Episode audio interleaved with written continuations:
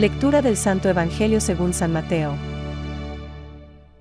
El tercer anuncio de la pasión. Cuando Jesús se dispuso a subir a Jerusalén, llevó consigo solo a los doce, y en el camino les dijo, Ahora subimos a Jerusalén, donde el Hijo del Hombre va a ser entregado a los sumos sacerdotes y a los escribas. Ellos lo condenarán a muerte y lo entregarán a los paganos para que sea maltratado, azotado y crucificado, pero al tercer día resucitará. Entonces la madre de los hijos de Zebedeo se acercó a Jesús, junto con sus hijos, y se postró ante él para pedirle algo. ¿Qué quieres? le preguntó Jesús. Ella le dijo, Manda que mis dos hijos se sienten en tu reino, uno a tu derecha y el otro a tu izquierda.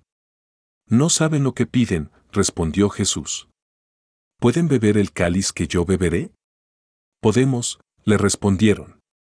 Está bien, les dijo Jesús, ustedes beberán mi cáliz. En cuanto a sentarse a mi derecha o a mi izquierda, no me toca a mí concederlo, sino que esos puestos son para quienes se los ha destinado mi Padre. Al oír esto, los otros diez se indignaron contra los dos hermanos. Pero Jesús los llamó y les dijo, Ustedes saben que los jefes de las naciones dominan sobre ellas y los poderosos les hacen sentir su autoridad. Entre ustedes no debe suceder así. Al contrario, el que quiera ser grande, que se haga servidor de ustedes. Y el que quiera ser el primero que se haga su esclavo como el Hijo del Hombre, que no vino para ser servido, sino para servir y dar su vida en rescate por una multitud. Es palabra de Dios. Te alabamos, Señor. Reflexión. El que quiera llegar a ser grande entre vosotros, será vuestro servidor. Hoy, la Iglesia, inspirada por el Espíritu Santo, nos propone en este tiempo de cuaresma un texto en el que Jesús plantea a sus discípulos y, por lo tanto, también a nosotros, un cambio de mentalidad. Jesús hoy voltea las visiones humanas y terrenales de sus discípulos y les abre un nuevo horizonte de comprensión sobre cuál ha de ser el estilo de vida de sus seguidores. Nuestras inclinaciones naturales nos mueven al deseo de dominar las cosas y a las personas, mandar y dar órdenes, que se haga lo que a nosotros nos gusta, que la gente nos reconozca un estatus, una posición. Pues bien, el camino que Jesús nos propone es el opuesto. El que quiera llegar a ser grande entre vosotros, será vuestro servidor, y el que quiera ser el primero entre vosotros, será vuestro esclavo. Servidor, esclavo. No podemos quedarnos en el enunciado de las palabras.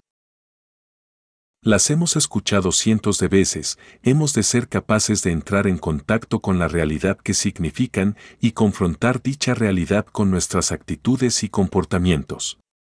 El Concilio Vaticano II ha afirmado que, el hombre adquiere su plenitud a través del servicio y la entrega a los demás. En este caso, nos parece que damos la vida, cuando realmente la estamos encontrando.